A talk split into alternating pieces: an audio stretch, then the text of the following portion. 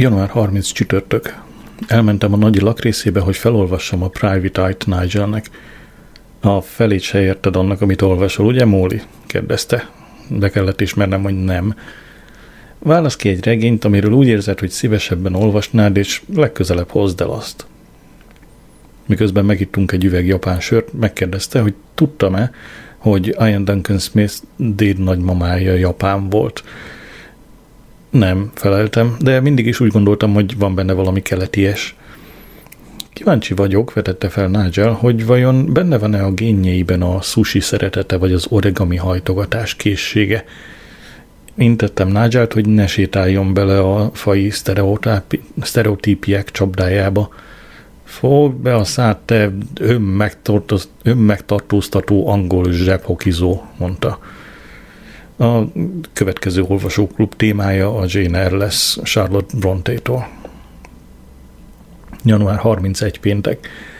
Glenn felhívott, és azt mondta, hogy még mindig Cipruson vagy, van, de nem hagyhatják el a laktanyát a katonák és a ciprusi fiatalok kitö- között kitört verekedés miatt. Azt is hozzátette, hogy most már kaphat csomagokat otthonról. Megkérdeztem, mi hiányzik neki leginkább. Azt gondoltam, hogy a sörélesztő, a marmajtot sikerült így fordítani, valószínűleg jobban érti a olvasóközönség, vagy értette akkor a 2000-es évek elején ezt, mint a marmajtot. Szóval azt gondoltam, hogy a sörélesztő, vagy a Cadbury csoki tojás, a Cadbury-t meg bezzeg ismerjük mi, na mindegy. De meglepő módon azt válaszolta a családom. Február 1 szombat. Küldtem Glennnek néhány pedagógiai célzatú könyvet, egy kis sörélesztőt és Cadbury csokitojást. Február 2 vasárnap. A Midland Express-szel utaztam a St. Pancras pályaudvarra. Úgy vélem hiba volt megtiltani a dohányzást az első osztályon, mivel a, cső, csőcselék, amely rendszerint ott tömörült, most szétszóródott az egész vonaton. Ugyan nem engedhetem meg magamnak, hogy taxival menjek a Hoxtonba, mégis megtettem. Örülök, hogy tetőtől talpig feketébe öltöztem, mert mindenki egységesen feketében volt, kivéve egy nyilvánvalóan excentrikus nőt, aki piros ruhát vett fel. Kaptam egy kis üveg Moyen Shandon pesgőt szívószállal és egy katalógust. A borítóján egy festmény díszelgett, ami első ránézésre egy kakis eldobható pelenkát ábrázolt – azt hittem biztos optikai csalódás, de miután sikerült keresztül verekednem magam a gyászruhás művészetbarátok tömegén a központi csarnokba, láttam, hogy a falakon ízlésesen bekeretezett színes, eldobható pelenkák sorakoztak. Az Éjszakai Pelus című kompozíció előtt álltam. Mellettem egy nő azt mondta, Imádom a ragacsosságát, a világiasságát, zsigeri emlékeztető állatiasságunkra. Az biztos, hogy szokatlan, morogta a vele lévő pasas. Kéne valami a tűzhelyünk fölé, nem gondolod? kérdezte a nő. A barna jó megy a heverőhöz, felelte az ipse. Egyszer, egyszer csak Daisy hátulról átölelte a derekamat, és azt kérdezte, hogy tetszik az éjszakai pelus, Mr. Kipling? Én értek a művészethez, de arról fogalmam sincs, hogy mi tetszik és mi nem, mondtam. Remélem nem akarsz venni semmit, az egész kollekciót felvásárolta a Sachi Galéria. Megfordultam, hogy megnézzem magamnak fekete ruhát viselt, amely sejtette gyönyörű karját, vállát és mellek a la Nigella. Fekete haja lelógott két oldalt érzéki arca mellett. Olyan bujai illat árad belőle, hogy azonnal kanos lettem tőle. Szeretnél megismerkedni a művésszel, Katrin Liedesteinerrel? Liedesteinerrel. Kérdezte, és a piros ruhás nő felé mutatott. Miért is ne? Ügyesen keresztül manőverezett velem a tömegen, úgy, tűnik, úgy tűnt mindenkit ismer. Sok barátod van, állapítottam meg. PR-ral foglalkozom, édesem. Ezek nem barátok, hanem ügyfelek. Jól esett, hogy édesemnek szólít egy nő, akit könnyedén össze lehet téveszteni Nigellával. Catherine Liedersteinert körbevették a rajongói. Catherine, mondta Daisy, hadd mutassam be egy barátomat, Adrian Mold. A művésznő elegásan kinyújtotta a kezét, örvendek. Úgy éreztem, megdagad a számban a nyelvem. Halvány gőzöm sem volt, mit mondhatnék én ennek a nőnek. Szerencsére Catherine megelőzött tökéletesen megértelek, Daisy, a világos szürke szemek és a hosszú fekete szempillák kombinációja igazán lehengerlő. Aztán hozzám fordult. Daisy szerint ön tartja életben a kultúra tüzét Leszterben.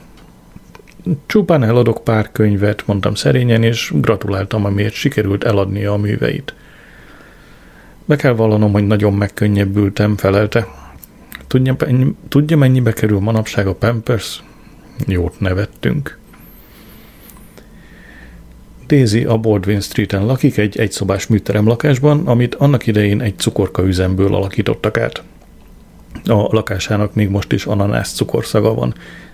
Tíz percben sem telt, hogy az ágyban kössünk ki, miután beléptünk, kimondottan rendezetlen budoárjába. A ruháink kis, fekete kupacba gyűltek a padlón. Még sosem láttam ennyi cipőt, táskát, övet és ékszert egy helyen, az outlet üzleteket leszámítva. A szeretkezésünk leírhatatlanra, viharosra, némely részleteiben ködbeveszőre sikeredett. Daisy kikísért a Szent Pankraszra, ahol épp csak elértem az utolsó vonatot, nem volt, nem volt időm mosakodni, mielőtt eljöttünk ide, így az illata velem maradt, amíg le nem zuhanyoztam a patkányrakparton. Szerettem volna beszélni valakinek Daisyről, de túl késő volt ahhoz, hogy felhívjam Nigelt. Kimentem az erkére. Ott aludt Gilgud a feleségével, szárnya alá dugott fejjel. Örültem, hogy alszik. Nevetséges lett volna egy hattyúval beszélni. Különben is utál engem. Február 3 hétfő. Ha zörgést hallasz a háttérben, az zörgés a háttérben. Február 3 hétfő. Reggel kimentem az erkélyemre. Gilgud túlparton vadul harcol valamivel, ami első ránézésre egy holttestnek tűnt. A legrosszabbtól tartva felhívtam a helyi rendőrösöt. Egy gépi hang közölte, hogy vízissza őrmester, a körzeti megbízottunk, most nincs az asztalnál, de később visszahív, ha hagyok üzenetet. Néhány perc múlva Green professzor dörömbölt az ajtóban, és azt mondta, hogy levelekkel teli táska úszik a csatornában – lesétáltunk a Packhorse hídhoz, és átmentünk a túlpartra. Gilgud és a bandája biztonságos távolban voltak már, a város irányába igyekeztek. Kihaláztuk a postás táskát. Szinte a legelső levél, amit megláttam, nekem szólt. Az MNS küldte és bevásárlókártyát kínáltak. Grimm professzorral megpróbáltuk felidézni, hogy hívják manapság azt a szervezetet, amely a leveleket kézbesíti királyi posta, kézbesítő, posta KFT, csomagküldő, vagy simán posta. Egyikünk se tudta, kihez forduljunk. Végül nehéz döntést hoztam, felhívtam a vészhelyzet hívószámot, és a rendőrséget kértem. Rövid késlelkedés után egy nő a nevemet és a címemet kérte, majd megkérdezte, mi a baj. Elmagyaráztam neki a helyzetet. Uram, ez alig ha minősül vészhelyzetnek. Ön azt kéri, hogy esetlegesen létfontosságú ügyektől vonjak el embereket. Végtére is nem kértem egy egész szakasznyi, szakaszt béka emberekkel és rendőrségi helikopterrel, nem igaz? A járőrkocsik a bűnözés ellen harcolnak, uram. Erre megmondtam, hogy a múlt héten elmentem egy rendőrautó mellett az A6-oson, amelyben mind a két rendőr Kentucky Fried Chicken szendvicset evett, most leteszem a kagylót, de lehet, hogy még hallani fog rólunk, uram, a rendőrség idejének a vesztegetése büntetendő cselekedet. Green professzorral a régi elemgyár elé vonszoltuk az átázott táskát, és vártuk, hogy érte jöjjön a hatóság. Habár egyre növekszik az a gyanúm, hogy manapság a hatóságok semmilyen felelősséget nem akarnak magukra vállalni. Elkéstem a munkából. Mr. Carton Hayes nagyon megértőnek bizonyult a postatáska problémával kapcsolatban. Évek óta heti rendszerességgel levelezett egy kétszeres gyilkossal a Dartmoor börtönben, de a gyilkos nemrég telefonált és panaszkodott, hogy a múlt hónapban nem kapott meg egy levelet sem. Állítólag hamarosan kiengedik. Én nem aludnék nyugodtan a Dartmoor kerületi levélosztó állomás igazgatója helyében. Ebédkor elmentem a virágsorokba, és megkértem küldjenek 50 font értékű angol, angol kerti virágot Dézi irodájába. Februárban nincsenek angol kerti virágok, uram, mondta a virágárus. Ha csak nem akar 50 font értékű hóvirágot küldeni neki, megkértem, hogy javasoljon valamit. Valami különleges eseményre küldeni a virágot, uram? Hirtelen elpirultam, évek óta nem történt velem ilyesmi. Szerettem volna mindent elmondani Déziről ennek a barátságos idegennek, hogy milyen gyönyörű és mennyire izgalmasnak tűnik az élet, ha vele lehetek. Az újságárus átvette az irányítást.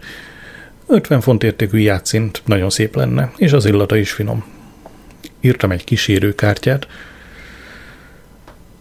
Francia álom. Egyfolytában a maffinodra gondolok. Mr. Kipling. 5 órakor SMS-ezett Daisy. Hű, ha Kipling, szeretlek, és köszönöm. 14-ig nem leszek, 15-én gyere Londonba. Léci. Francia álom. Február 4 kedd. Ma reggel megtámadott Gilgud a csatornaparton. Ölni tud a tekintete. Levettem a piros nyaksállamat, és csattogtatni kezdtem vele előtte, de hidegen hagyta. Egy motoros idegen mentett meg, nem bírok tovább folyamatos félelemben élni. Valamit tenni kell. Majd hanya testem, amikor megkaptam Ace Combine Henderson számláját. Az a nevetséges villanyszerelő 150 fontot kért szaktanácsadás címén, és én még itattam is. 50% baráti kedvezményt adtam neked, mondta. Csak egy órát számoltam fel.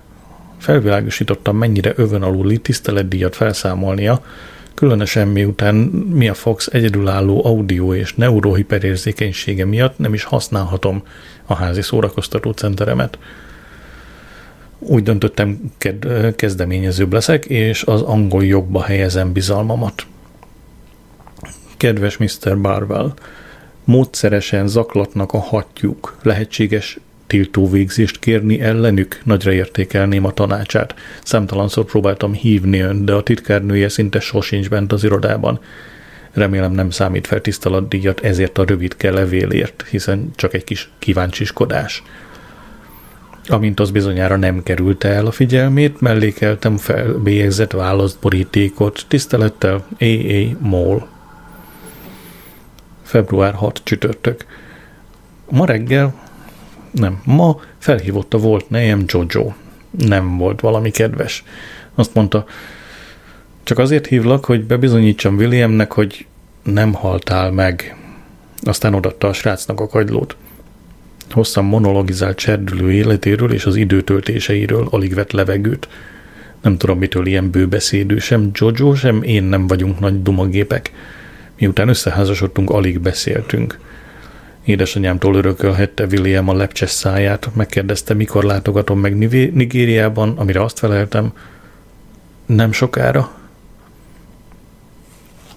Február 7 péntek.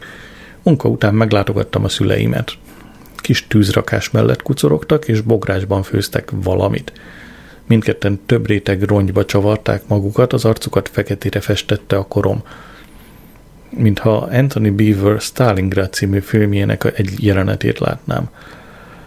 Apám felállt, és kihozott a lakóautóból egy összecsukható vászonszéket. Leültem, és próbáltam kicsit megmelengetni a kezem. Az új kiskutya valami nagy állat combcsontjával a szájában ugrándozott a sárban. Nem értek el látványos erő, előrelépést a disznóolak ledöntésében. Megkérdeztem miért. Az apád nem bírja felemelni a pörőt, mondta anyám, alig, lem, alig leplezett megvetéssel. Apám felállt, és megkavarta a barna trutyit a bográcsban. Észrevettem, mennyire törékeny és sovány. Rettenetes szála, szánalmat éreztem iránta. Ebben a korban már papucsban kéne ücsörögnie a gázkandalló mellett, a négy fal között nézni a tévét, ahelyett, hogy vakon követi anyám szeszélyeit, aki egy átalakított disznóolban akar lakni. Azt mondtam nekik, hogy megkérdeztem Derént, a vakoló ismerősemet, hát ha tud valakit, aki hajlandó lenne olcsón ledönteni nekik két disznóolat. Anyám megkínált egy tál barna löttyel, azt hazudtam, hogy nem vagyok éhes. Hazafelé menet megálltam a Millennium Hall vendégelőben egy zacskó sült krumpliért.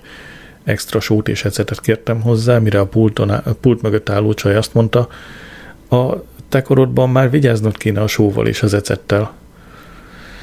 Válasz nélkül hagytam el az éttermet, de mikor beszálltam a kocsiba, megnéztem az arcomat a visszapillantó tükörben. Valóban olyan öregnek vagy betegnek látszom, hogy egy gyors éttermi eladó egészségügyi tanácsokat osztogasson nekem? Ma, ma levelet kaptam Glentől. Kedves apa, köszönöm a csomagot, pont ez az, amire vágytam. Robival egy nap alatt megettük a sörélesztőt, mert majd vettünk egy nagy szeletelt kenyeret a kantinban, és csináltunk pirítóst. A krémes tojás volt a desszert. Kicsit összenyomódott, de leszedegettük róla az ezüst papír darabokat, és úgy már jó volt. Robi a nyugaton a helyzet változatlan olvassa. Azt mondja, jó.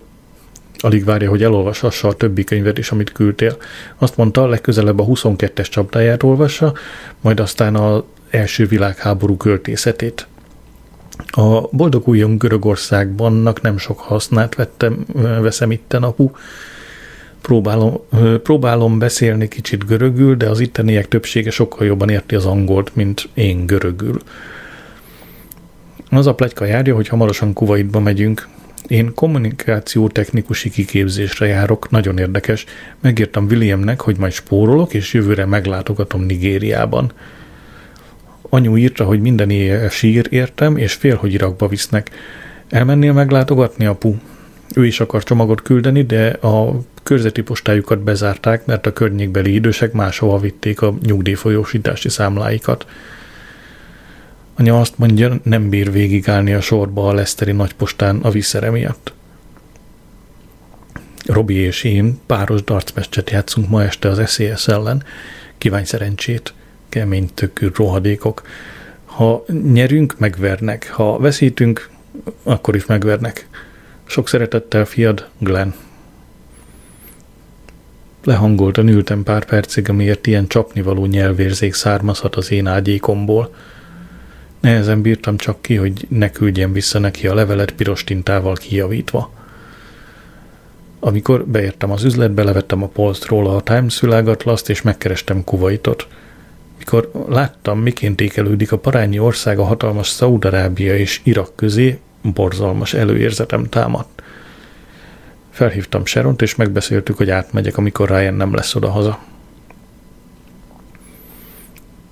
Február 9 vasárnap Sharon az ajtóban várt oldalán az elmaradhatatlan holdképű kopasz babájával, azt mondta, a gyereket Donna Karen után nevezték el. Vágyat mosolyt erőltettem az arcomra. Tehát lány. Hello, Donna. Nem, fiú, úgy hívják Keren. Keren, ismételte, mint egy angol tanár. Beinvitált a nappaliba. Ha ez a nappali ember lenne, felvágná az ereit, minden sarkát átjárja a depresszió. Sharon figyelmen kívül hagyta William Norris mondását, miszerint egy házban legyen minden vagy szép, vagy funkcionális. Sharonnál azonban minden ronda volt, fölösleges, vagy rossz. Sharon egy autós gyerekülésbe ültette Kerent a tévé elé, amiben éppen azt mutatták, hogy öltöznek át a Kuwaitból érkezett brit katonák. Hmm, hol tartok? Bocsánat amiben éppen azt mutatták, hogy öltöznek át a Kuwaitból érkezett brit katonák vegyvédelmi felszerelésbe. Amikor felvették a gázállarcot, Keren sírni kezdett. Sharon kivett egy levelet a táskájából, és ideadta, hogy olvassam el. Kedves anya, azon agyaltam, vajon szoktál-e még az arra gondolni, hogy megint összejöttök apával. Tudom, hogy apa néha bepöccen, és né- mindig olyasmiken idegeskedik, amiken úgysem változtathat, de a szíve mélyén nem rossz fej. Tudom, hogy sznobnak tartod, pedig csak szereti a rendet és a tisztaságot. Ne aggódj Pandora miatt, apa sose kapja meg, nem az ő súlycsoportja. Robi és én halálosan szerelmesek vagyunk Britney Spearsbe, de tudjuk, hogy sosem fogunk randizni vele. Tudom, hogy apuval együtt aludtatok a felavatásom után, majdnem megint kibuktam, amikor Ryan mondta. ez is azt mutassa anyu, hogy van remény. Miért nem hívod át aput és főzöl neki vacsorát vagy valamit? Tudom, hogy apu magányos, mert olyan sokat olvas. Megér egy próbát, anyu. Puszild meg helyettem a srácokat, és mondd meg nekik, hogy mindegyiküknek küldök majd egy-egy ciprusi szivacsot. Szeretettel fiad Glenn. Utóirat. Február 27-én lesz Robi születésnapja, küldenél neki egy lapot? Neki nincs családja, árvaházban nőtt fel, mert az anyjának kínai matrózok csapták a szelet, az apja meg őt csapta le, amikor rájött. Összehajtottam a levelet és visszaadtam neki. Nem tudtam, mit mondjak. Az ajtóban sikerült kipréselnem magamból valami köszönés félét. Azt hiszem elég jól sikerült leplezni az érzelmeimet, bár később Sharon felhívott és megkérdezte, hogy jobban vagyok-e. Emlékeztetett, hogy ott felejtettem Glenn csomagját és Robi szülinapi üdvözlőlapját.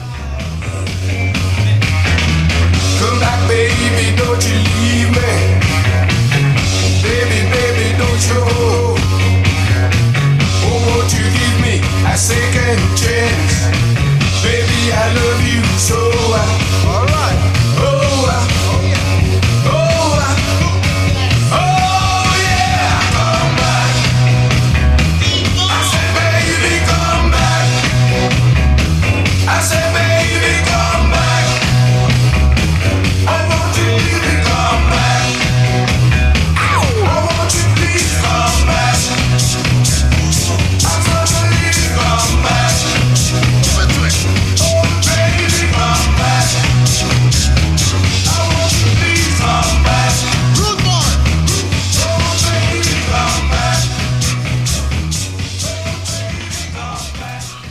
Február 10 hétfő.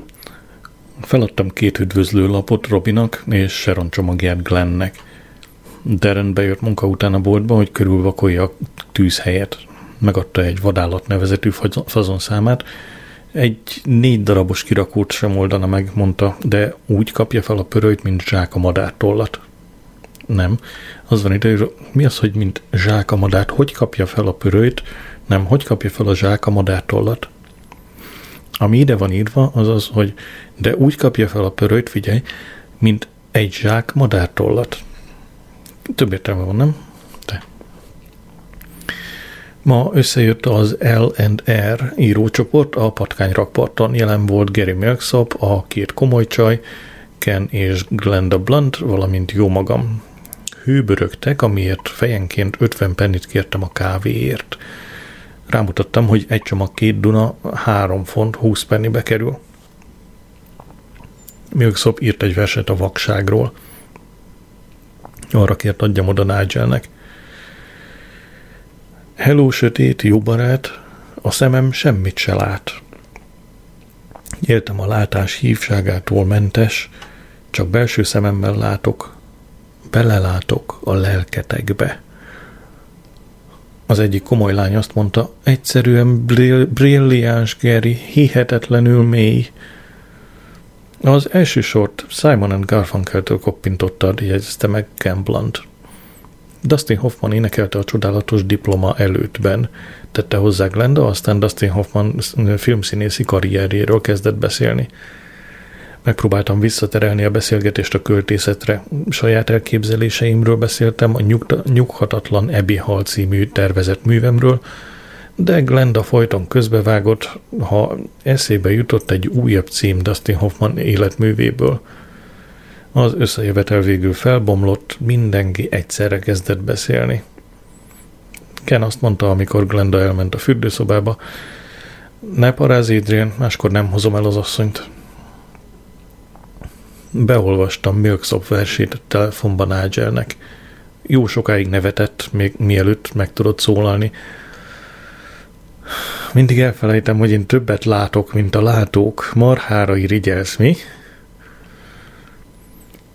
Február 11. kedd.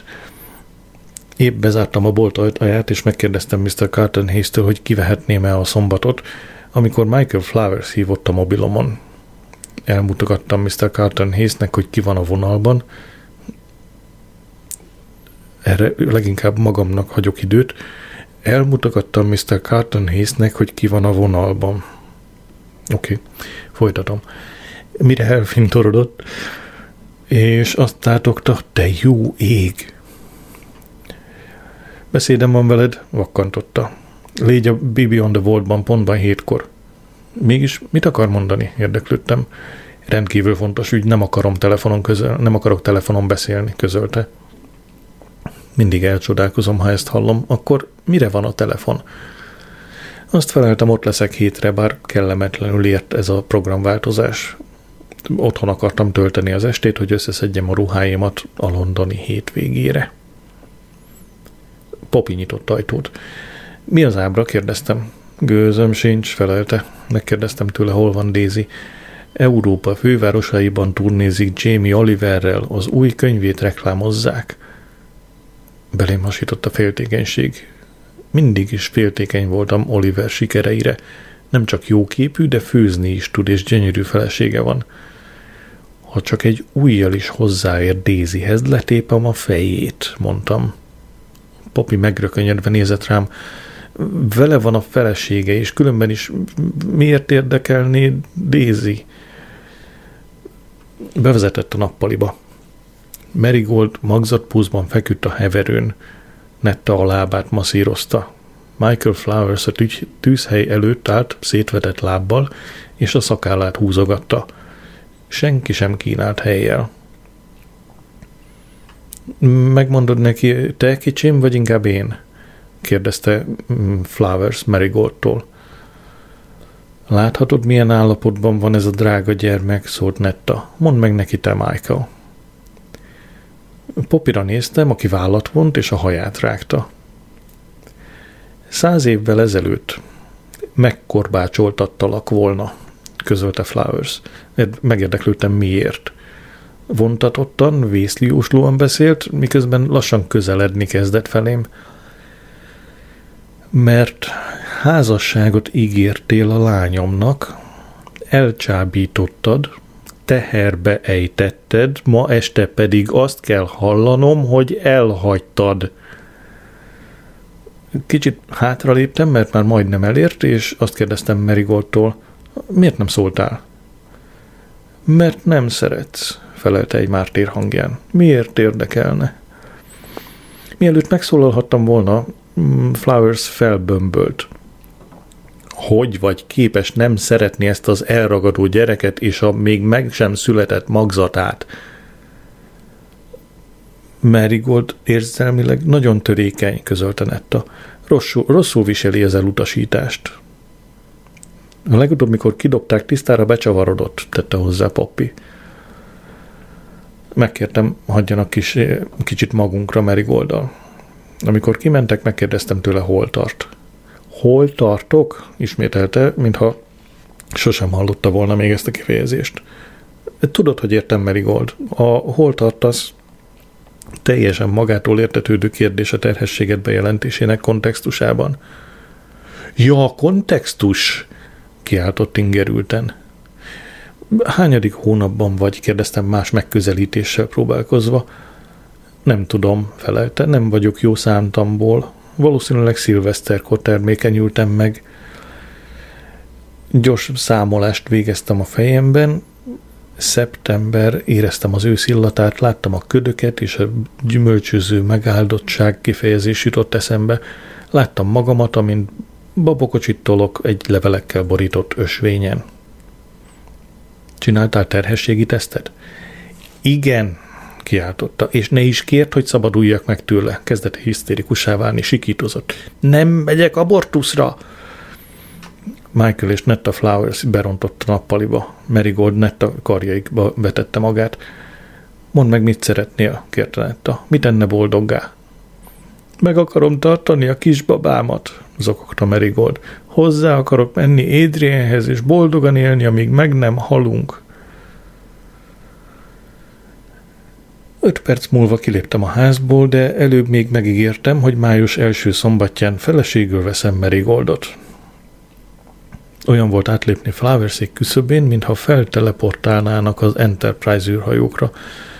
Adrian Moldként léptem be, és úgy tettem vissza, mint Michael Flowers akaratának gerinctelen akarat nélküli manifestációja. Hazafelé menetbe kapcsoltam a Classic FM-et. A Nixon Kínában című operát sugározták. Az atonális nyávogás és vonítás tökéletesen illett a hangulatomhoz.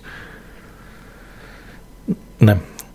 Miért kell, kedves naplóm, nekem, az érző léleknek ott hagynom a földet és mindent, amit szeretek, hogy bizonytalan útra keljek a világűrbe egy nő oldalán, akit nem szeretek, sosem kívántam szexuálisan, és aki kiszív minden oxigént a testemből, és én levegőért kapkodok az unalomtól. Február 12. szerda.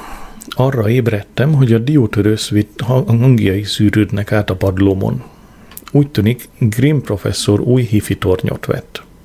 A futonomon heveréztem, óckodtam szembenézni a világgal. Néhány percig átadtam magam a zenének. Ha Marigoldnak kislánya lesz, vajon... Ha zajt hallasz a háttérből, akkor az zaj a háttérből. Ha Marigoldnak kislánya lesz, vajon jár majd balettórákra? Elképzeltem egy kislányt Marigold enyhén kiugró fogaival és az én szemüvegemmel, amint tütüben és balettcipőben táncol. Mindig is tetszett a Grace név. A Grace Paulin jól hangzik. Grace Paulin Mall. A jog cserben hagyott. Kedves Mr. Moll, köszönöm február 4-én írt levelét, amelyben arról tudakozik, lehetséges tiltó végzést kérni egy hattyúcsapat ellen, amely elmondása, elmondása szerint zaklatja önt. Megkértem társ ügyvédemet, Phoebe Weatherfieldet, hogy vizsgálja meg az ügyet. Miss Weatherfield polgári jogra szakosodott, vettem a bátorságot, hogy kérjek tőle egy időpontot az ön számára, ahol alaposabban átbeszélhetik a problémát. Kérem ne feledje, Mr. Moll, hogy nem adok ingyenes tanácsokat a kiszabott tiszteletdíjam arányos ráfordított idővel, amint azt a szakmai testületem meghatározta, a jogi kamara pedig jóvá hagyta.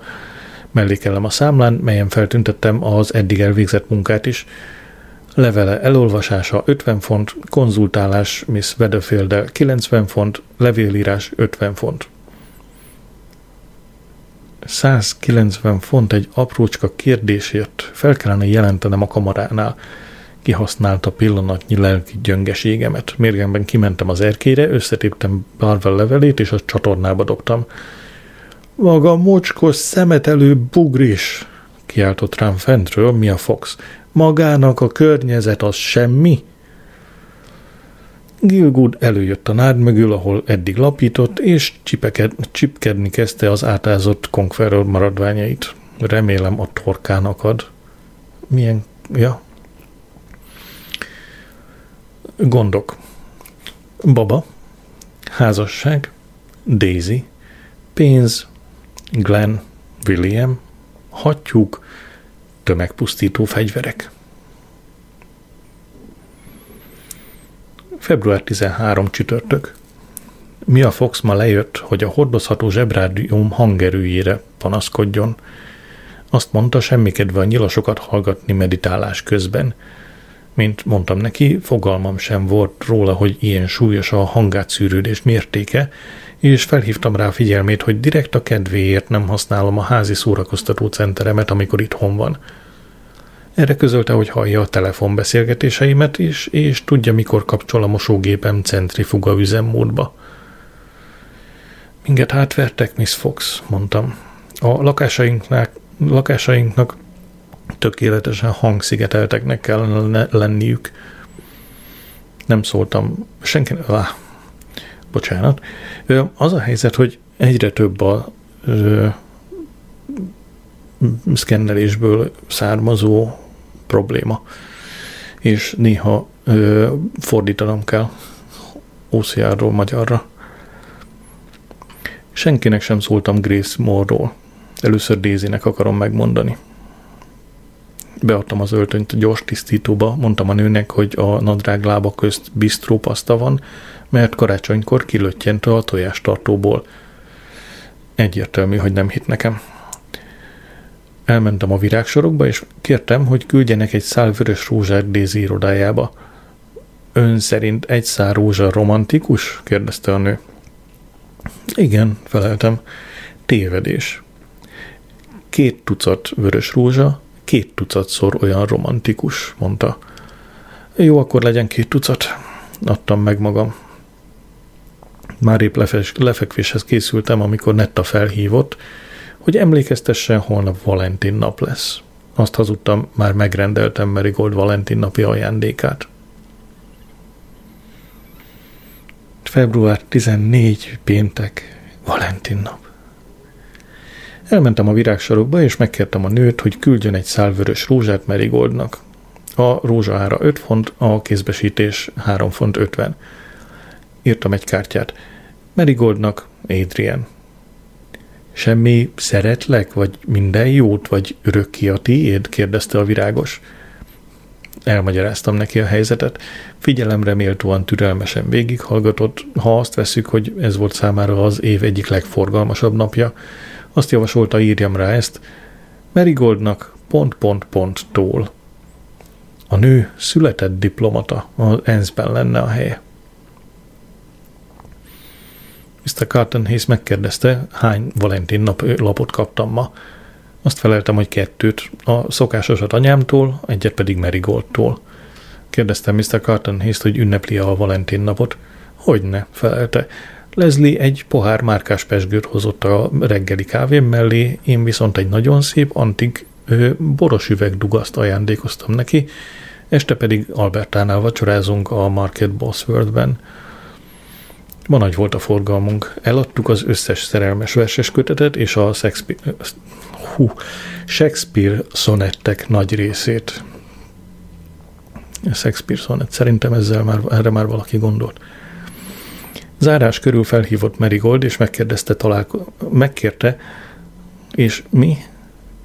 Így ez van ideírva. Zárás körül felhívott Marigold, és megkérte, hogy találkozzam vele. Zárás körül felhívott Marigold, és megkért, hogy találkozzam vele a Country Organics-nál. Amikor odaértem, azt mondta foglalt asztalt az egészséges fogásokban, ami egy új étterem a Chalk Street-en. Gyertya égetkedtünk között az asztalon, és a tulaj egy elhízott Warren nevű pasas celofánba csomagolt rózsákat osztogatott a szép hölgyeknek.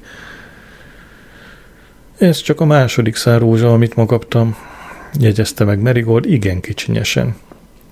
A Valentin napi étlap büszkén hirdette, minden ételüket, ételünket különös szeretettel készítünk, és valamennyit friss, valamennyi friss, mint nyírás után a gyep. Én azonban láttam, amikor kinyílt a konyhajtó, hogy egy szakácsruhába öltözött kölyök épp egy nagy tál gőzölgő tésztát vesz ki a mikróból. Kicsivel később pedig egy hatalmas teherautó állt meg az étterem előtt, és egy pofártlan alak előfőzött, mirelit készíteleket tolt be a konyhába egy kocsin. Marigold kék blúzt viselt, nagy zöld levél mintával. A Marks Spencerben találtam, mondta. Berkenye levelek, azt hiszem. Bolintottam, és úgy éreztem, muszáj valami erőset innom. Megkérdeztem Marigoldot, ő kére a siraz vörös, vörös boromból. Gyorsan letakarta az egyik kezével a pohárát, mintha csak egy pohár domestoszt kínáltam volna neki. Nem ihetok, amíg meg nem születik a gyermek, közölte. Megmondtam neki, hogy a családi legendák szerint anyám esténként három doboz Guinness és napi 30 cigarettát szívott, amikor engem várt. Tésztába sült marhasültet rendeltem. tésztába sült mar, így, tésztába sült marhasültet rendeltem, póré hagyma pürével és áfonyával. Merigold egy bizarr kinézetű cézár salátát rákcsált. Meglehetősen akadozott a beszélgetésünk, megkérdeztem Merigoldtól hány Valentin napi lapot kapott. Kettőt húzott elő a táskájából, az egyiket én küldtem neki a virágsarokból, a másikon egy viktoriánus lány hintázott, belül pedig egy újságpapírból kivágott betűkből egy versált, Merigold, légy hitvesem, mondd, hogy adsz esélyt nekem. Kedves, árva Merigold, ne hagyj el, még süt a hold. Gyönyörű vers, köszönöm, drágám, mondta. Ezt nem én írtam, nyilvánvalóan van egy titkos imádód. Féltékeny vagy, Adrian. Erre a versre ugyan nem nyugtattam meg. Tipikusan olyan vers, amit nem költő írt. Az ilyet fűzfa versnek hívják a szakmában.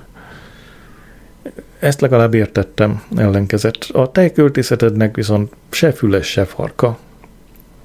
Ráhagytam, és sürgettem, hogy fejezze be a salátáját. Alig vártam, hogy kívül lehessek. Az étterem hideg volt és nyírkos, és már heróton volt attól, hogy Warren két percenként megkérdezte, minden rendben, uram? A szív alakú epetor, nem, a szív alakú epertorta közben Merigold az esküvőről beszélt. Azt akarom, hogy az esküvő legalább egy hónap, esküvő előtt legalább egy hónappal tartsd a legény búcsúdat. Nem szeretnélek mesztelenül szurokba és tolba forgatva megtalálni egy lámpaoszlop oszlophoz kötözve az esküvünk reggelén. Engedelmesen bólintottam, miközben magamban azt gondoltam, ne áltasd magad, Merigold, nem lesz semmiféle esküvő. Kilenc órakor álcigány hegedűs lépett az étterembe, és szinkópázva járkált az asztalok között. Amikor mellénk ért, a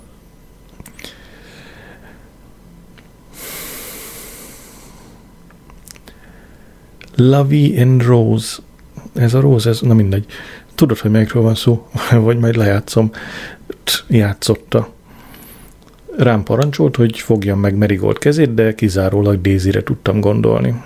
Tudom, hogy borravalót kellett volna adnom a hegedűsnek, de összesen 1 font 53 aprón volt, és féltem, hogy megátkoz vagy az arcomba vágja, így inkább nem adtam semmit.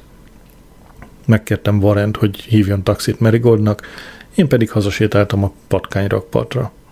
Gilgud és a neje egymás mellett úsztak a csatornában. Lehet, hogy egy másik csatornában voltak vacsorázni.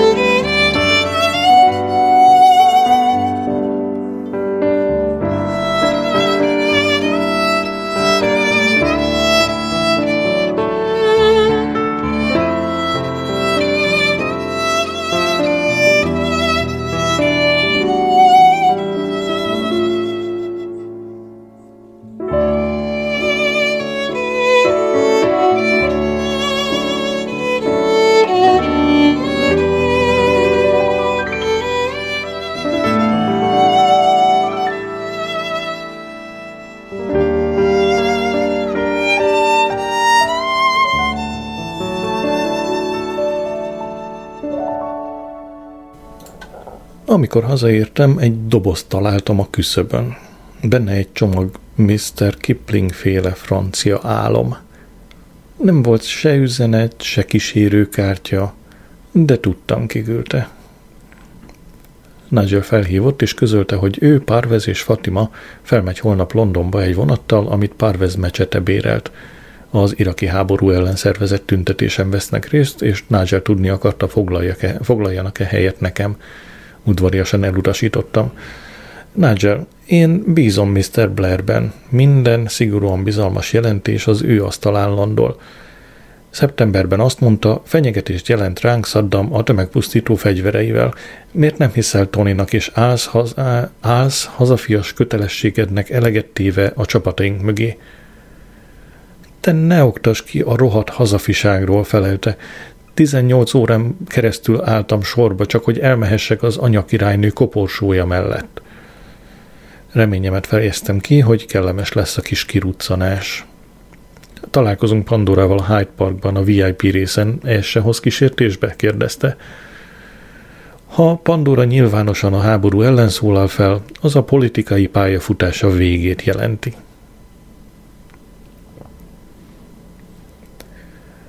Február 15 szombat. Egész úton álltam a vonaton. A háború ellenes tüntetők elfoglalták az összes helyet. Nagy meglepetésemre a többség normális, tiszteletre méltó embernek látszott. Daisy kijött a vonat elé, nagy rémületemre piros pólóba volt, amin ez állt hatalmas fekete betűkkel, le a háborúval. Alig vártam, hogy a Baldwin Streetre érjünk, de azt mondta, akkor sem mehetnénk haza, ha akarnánk. Közel egy millió embert várnak az utcákra.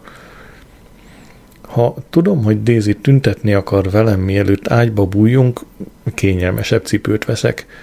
Inkább nem szóltam róla, hogy Mr. Blair támogatója vagyok, de képtelen voltam csatlakozni a háború ellenes skandáláshoz, és sípot se vettem, hogy folyamatosan fújjam.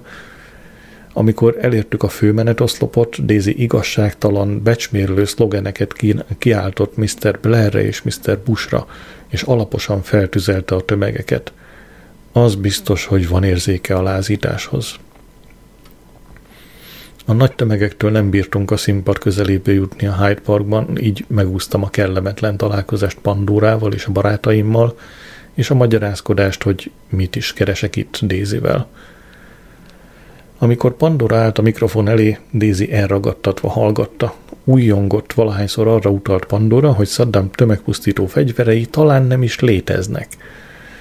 Szívesen kiállt kiálltam volna Glenn és Mr. Blair mellett, de csöndben maradtam. Több mint, több mint egy millió torok nyomott el. Később az ágyban, a rendezetlen Baldwin Street-en megkérdeztem Daisy-t, érdekli-e a készülőben lévő hírességek és az elmebaj kézirata. Nem, édesem, felelte. Tudom, nem vagyok valami nagy olvasó, de nem szeretnék rájönni, hogy nem is tudsz írni. Nem hiszem, hogy tudnálak szeretni, ha csapni valóan rossz író lennél. Tettetett közömbösséggel megkérdeztem, van-e még valami, amiről úgy érzi, hogy megakadályozná, hogy szeressen. Nem tudnék olyasmit, olyas valakit szeretni, aki támogatja az iraki háborút. Csak a példakedvéért vegyünk egy helyzetet, Daisy. Tudnál szeretni, ha felcsinálnám az egyik hugodat, és megígérném neki, hogy elveszem május első szombatján? Daisy felkelt az ágyból, és össze-vissza járkált, hogy megkeresse a cigarettáját és az öngyújtóját. Mesztelenül kevésbé hasonlít Nigel a Lawsonra. Jó mélyeket szippantott a Marlboro-ból, mielőtt megkérdezte, melyik hugomat csináltad fel és veszed el? Merigoldot? Nem kísért ki az állomásra. Egész úton hazafelé álltam. Ketteringen kaptam Dizitől egy SMS-t. Kopj le örökre, te kétszínű szemét. Így hát, kedves naplom, megpillantottam a paradicsomot, de azon nyomban ki is vettettem belőle. Február 16 vasárnap esőben vezettem ki Mangold parvához. Leparkoltam a földúton, és keresztül vágtam a földeken a disznóolak felé. A kutya elém botorkált vékony lábain. Aztán elszaladt mellettem a földút felé. A távolban láttam anyát egy létre tetején, a tetőn kalapált valamit, apám a sátor ajtajában ült, az eső elől védve. Egy borzalmasan magas pasas jött elő a második disznól mögül, elő rövid, hátul hosszú hajjal, pöröljel a vállán. Feltételeztem, hogy ő vadállat. Furcsa helyzet állt elő. Ahhoz messze volt, hogy meghalljon, viszont nem is nézhettem át rajta. Integettem neki, mire visszaintegetett. Amikor elég közel értem, hogy köszönjek anyának, ő felém fordult, majd csikoltozni kezdett. Iván, Iván, gyere vissza, gyere vissza! Megállt bennem az ütő, roppant volna a bűntudatba, amit Iván Braithwaite halála miatt érez. Hozd vissza, Adrian, hozd vissza Ivánt! Oda szaladtam hozzá, átöleltem, és azt mondtam, senki sem hozhatja vissza Ivánt, anyu. Ellök, ellökött és rám förmett. Szaladj utána, mielőtt a dűlőre ér. A vadállat a szájába dugta az ujjait, és hihetetlenül hangosat füttyentett. A kutya abban a pillanatban megfordult és visszaindult felénk. Rendkívül ízléstelen dolog a halott férjedről elnevezni a kutyát. Miért törted meg a hagyományt? A mólok kutyáiknak, kutyáinak nincs nevük. Tolkig vagyok a hagyományokkal, közölte anyám. Megújulok. Utálok pólimmól lenni. Változásra és izgalomra vágyom – a szekrényajtó vadállat rajongói tisztelettel nézett le anyámra. Vártam, hogy valaki bemutasson minket, úgy látszik a szüleim megfeledkeztek a jómodorról, amióta kiköltöztek a pusztába, így bemutatkoztam. Megkérdeztem az ipsét, mi a valódi neve. Zavartan nézett, és azt felelte, hát vadállat. Apám felakasztotta a teáskannát az állványra, és körbeültük a tüzet, míg felforrt a víz nem akartam vadállat előtt elmondani a szüleimnek, hogy Merigold terhes, és hogy azt ígértem, május első szombatján elveszem, de annyira hozzászoktam a jelenlétéhez, hogy teázás közben azt mondtam, jut eszembe, gratulálhattok, szeptemberben megint nagyszülők lesztek. Anyám letette a csészéjét és átölelt. Csodálatos hír. Hallottam Nigeltől, hogy Pandora nálad aludt, valóra váltottad az álmomat. Hál' Istennek, hogy nem veszed el azt a kényesseggű bohócot a lófogával meg a szemüvegével, mondta apa. Gondolni sem merek rá, hogy néznének ki a közös gyerekeitek. Apám nagyon ért hozzá, hogy beletenyere ilyen dolgokba. Tránya, Tránya Braithwaite-tel folytatott rövid házassága során történt, hogy egy vacsorán egy idegen mellé ültették, Épp a gyerek, gyerekszületésről volt szó, mire apám kifejtette, hogy szerinte a férfi nőgyógyászok mind beteges perverzek, akik azért választják ezt a nivatást, mert másképpen életükben nem látnának nőt. A levegő megfagyott, és Tánya hűvösen azt mondta, George, azt hiszem, még nem ismered Berit, nőgyógyász. Ha meghallod, mondtam apunak, amit mondani készülök, azt fogod kívánni, bár ne illetted volna ilyen méltatlan jelzőkkel Merigoldot. Anyám kiabálni kezdett, mint egy mediterrán asszonyság. Ne, csak Merigoldot, ne, kérlek, Istenem, csak Merigoldot, ne!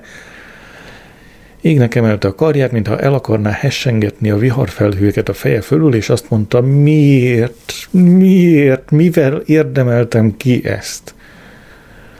Vadállat egyik lapát kezével cigarettát sodott, és odatta neki. Ha lány lesz, hívhatnánk Grace-nek, de azt hiszem csak vadállat hallotta, a szüleim hátat fordítottak nekem.